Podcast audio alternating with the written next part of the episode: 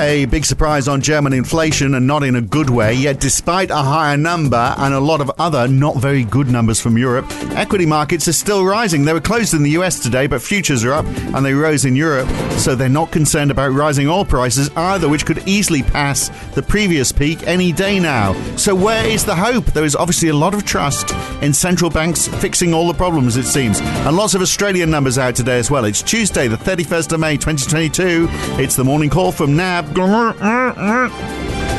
Yeah, no greetings this morning. Someone on Twitter said they were getting tired of me saying good morning every day. So there we are. I've done with the niceties. I'll just tell you what's happening in the markets with the US dollar continuing to fall another third of 1% off the DXY at 101.3. That is the lowest in May and 3.5% lower than the middle of the month. That's helped the Aussie today, one of the best performers overnight, up half a percent at 72 US cents. The euro almost half percent up as well. Same for the Canadian dollar. The pound managing less than quarter percent, but still on the up. The US share and bond markets are closed. But bond yields in Europe have climbed up nine basis points for 10 year bonds in Germany, and uh, much of the rest of Europe is in that nine or 10 basis point territory. And oil is up further today, a 1.9% lift in Brent and 1.8% for WTI. Much of that late in the session. Brent is up to almost $122 now. We're getting ever closer to that peak that we reached in March, but you know, that gave way fairly quickly, didn't it? I've got this sixth sense that that won't happen this time, but I could be wrong. Uh, David de Garis is with us today from NAB in London. Uh, we've had uh, markets convincing themselves, haven't we, that inflation will be tamed and things aren't that bad. But today, well, look at German inflation. That's ruined that idea, hasn't it? 7.9% up from 7.4%. That's the annual figure as it was in April, up to 7.9% this month. Well, if, if that figure wasn't bad enough, Phil, and uh, it was preceded by several of the state uh, German uh, figures which are already always released before the national figure, suggesting that the annual rate might go up by 0.3, 0.4, 0.5. And that's what happened with that headline figure. But the figure that the European Central Bank and analysts focus on is what called the HICP, Harmonized Inflation Consumer Prices Index. Uh, that jumped by a staggering 0.9 of a percent from 7.8 to 8.7. Ouch and um, had really markets wondering about, well, what does this mean for the ECB? What drove the inflation result? Is it a new source of inflationary pressure? And when you dig underneath the surface a little bit, was really both the acceleration in uh, food and energy inflation, which accounted for pretty much all of it, Phil. Now, should we dismiss that? Um, some people would say, well, is oil going to go from 120 to 180 dollars a barrel in the next year to 18 months? Well, no one knows for sure. Uh, and as food inflation, as you said in your introduction, isn't near its peak, perhaps. But even if you look at service sector inflation in Germany, was up from uh, at, at 2.9%. Now that was down a bit from 3.2, but that's still well above the 2% target, isn't it? The ECB is, is and you'd think that would be much more wage sensitive than indeed what, what we've seen in, in the headline numbers. So, no doubt the hawks on the ECB will use this to angle for um, a, a, pretty um, maybe a faster clip of rate rises than, than, than the 25 points, which is what most people expect. I'm going to avoid asking that question about is it actually going to make any difference to uh, the price of food, which is supply chain driven, or the price of oil, which obviously is being influenced by the war. I won't ask that question, but I mean, in this rush to try and uh, beat inflation, do you think a 50 basis point uh, rise is looking more possible now from the ECB? I mean, Christine Lagarde is very against it, isn't she? She has been. I think she's probably taking advice from Philip Lane, and we heard words from him today suggesting, you know, to do things gradually, not to overdo it. But just as inflation has become a very important issue in the United States, a political issue, uh, it is a strong political issue in Europe, and particularly the negative interest rates, particularly in countries like Germany, Phil negative interest rates is a big political issue. So I think they're looking for every reason to get out of that negative interest rate territory for for reasons that you know we've spoken about before. They're still on, buying on bonds. Occasions. They're still buying bonds. They're, they're trying to keep rates. You're keeping rates down by buying bonds, which they're still doing. Well, while pushing rates up. Well, where's the sense well, in that? They have been tapering, and that's that's what uh, that you know that's what they've been pointing to. So obviously they will have to stop that mm. before they start increasing rates. So the market expects that the uh, the QE program will stop yeah. at the end of June, if not before. Maybe maybe that will be the um, the deal that they might do. The you know the agreement to stop QE forthwith at the after the June meeting and uh, to signal likelihood of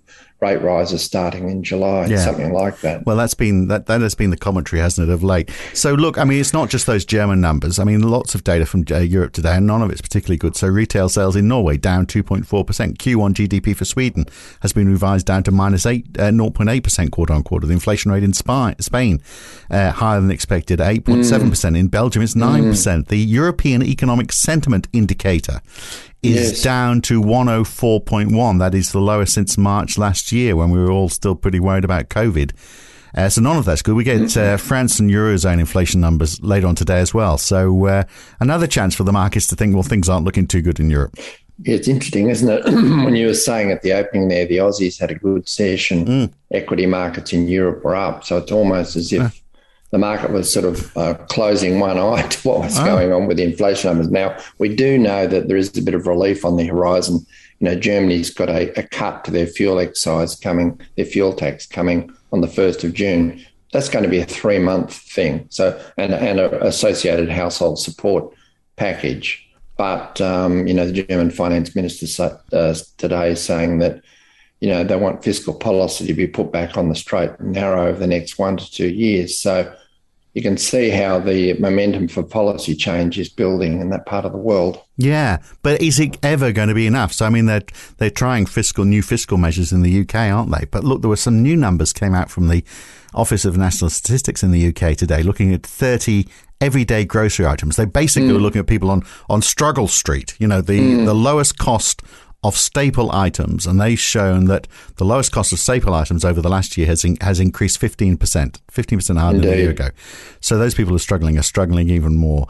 Uh, so you know that's a lot of fiscal support needed to try and counter that. That is that that's food. That's not including you know all the increased energy costs as well. So you know a lot of money needs to go in people's pockets if you're going to try and compensate for all of that. Well, it does. Well, you know, eurozone food inflation was even the official numbers for eleven percent. Yeah, it's it's a, it's a big number yeah. for people that are on very moderate incomes, isn't it? It is. I love the. It, by the way, those thirty items. I mean, mm. perhaps it'll teach people to get onto a better diet. I'm not judging, but look, pasta, potato chips, bread, mince, rice, and biscuits uh, sausages, chips, pizza.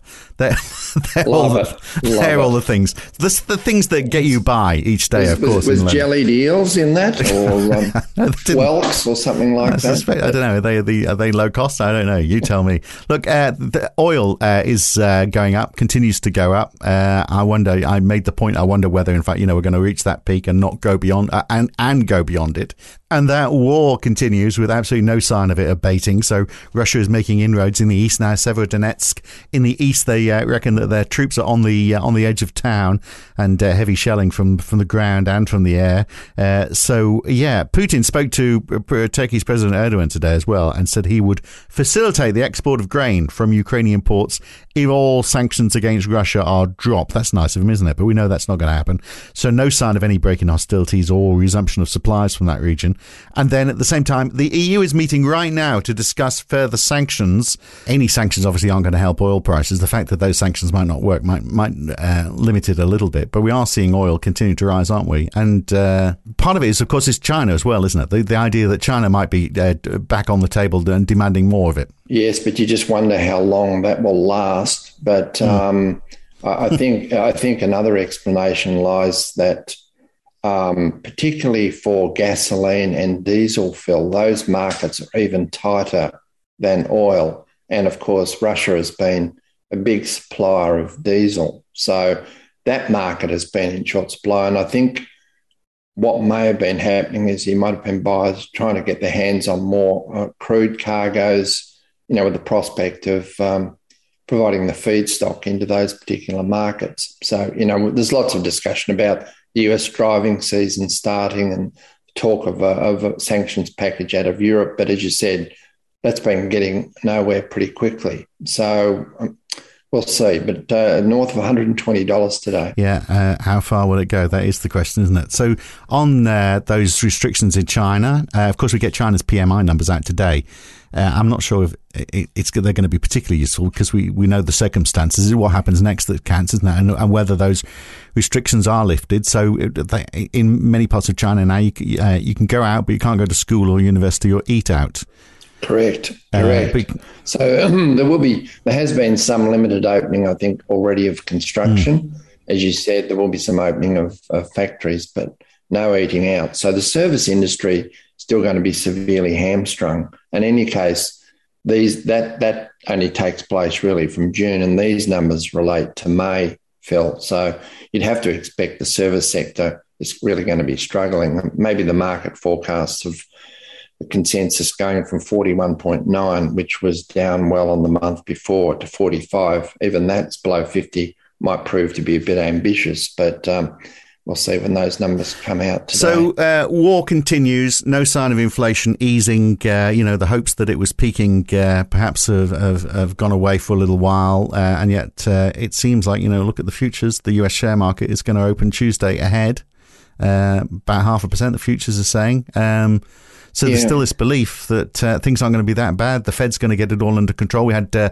Christopher Waller um, today saying he's prepared to see interest rates go quite a bit above the neutral rate and happy yes. with 50 basis point hikes, which we yes. have all taken yes. as. Uh, I think there is a reasonable case, more than just hope, that US inflation is, in a trend sense, is showing signs of peaking, much more so than the case in Europe and perhaps some other domains as well.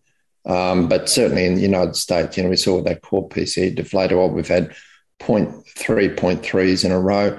Much will depend on what happens to earnings at the end of the week with payrolls, of course, which will be a super important number for the markets this week. Yeah, because more reliant, more self-reliant, less uh, less need for uh, for foreign uh, energy, for example. So I mean, it, makes a great deal of sense, doesn't it?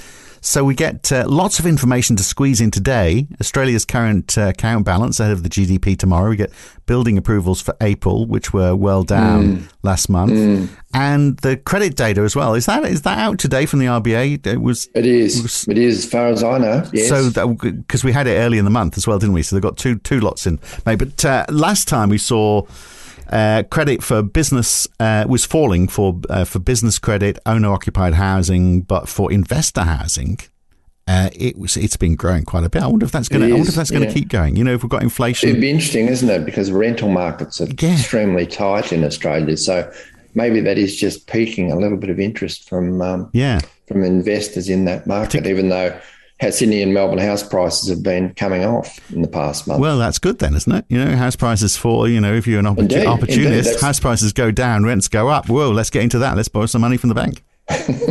Indeed. So, uh, and of course, the fact that prices can go up and down. There's the disclaimer. Not necessarily signifying any big macroeconomic incidents, just the market working. Yeah. And the market got too hot for buyers. Yeah. Anyway, and more supply. So what else today? So building approvals that'll be interesting to see. So the current account. So wh- where are we in terms of the GDP tomorrow then? Oh well, I think you know we're looking at maybe a, a very small positive there, but it, as much that that represents the technicalities of um, trade and inventories, perhaps, uh, particularly trade being a drag on GDP, but the domestic demand side, uh, particularly consumption still trundling along quite well. And of course, we had the floods, Phil, affecting mm. construction activity. We saw those with those earlier construction numbers last week. So that'll be part of the story. A bit of a mishmash, but uh, the economy continuing to grow, I think, even though the number might be a small positive, uh, will be the, uh, the read through there. And lots more today. We get New Zealand building permits, Japan's industrial production, Canada's GDP. We get the uh, Conference Board's consumer confidence index. It's going to be interesting in the United States and the Chicago PMIs as well. We're cramming a lot into a few days this week. And uh, why? Because, it, well, two days off uh, in the UK. You get Thursday and Friday off, Dave, because uh, of the uh, Queen's uh, Jubilee. And and I understand you are one of the one of the legendary performers who's going to be there in those Jubilee celebrations this weekend. One of the very few 8,000 performers uh, working their way up the Mall on Sunday wow. afternoon, Phil. So really excited about that. On horseback? On my Brompton bicycle, no less. so right. suitably attired. I can't tell people what I'll be wearing just yet, but Lycra. no. Phew, thank goodness for that. All right, we'll catch you again very soon. Thanks, Good Dave. on you, Phil. Cheers. Maybe a beefeater costume. Uh, if we have any photos, we'll post them. Uh, that's it for today. I'm Phil Dobbie for now. Back again tomorrow morning. See you then.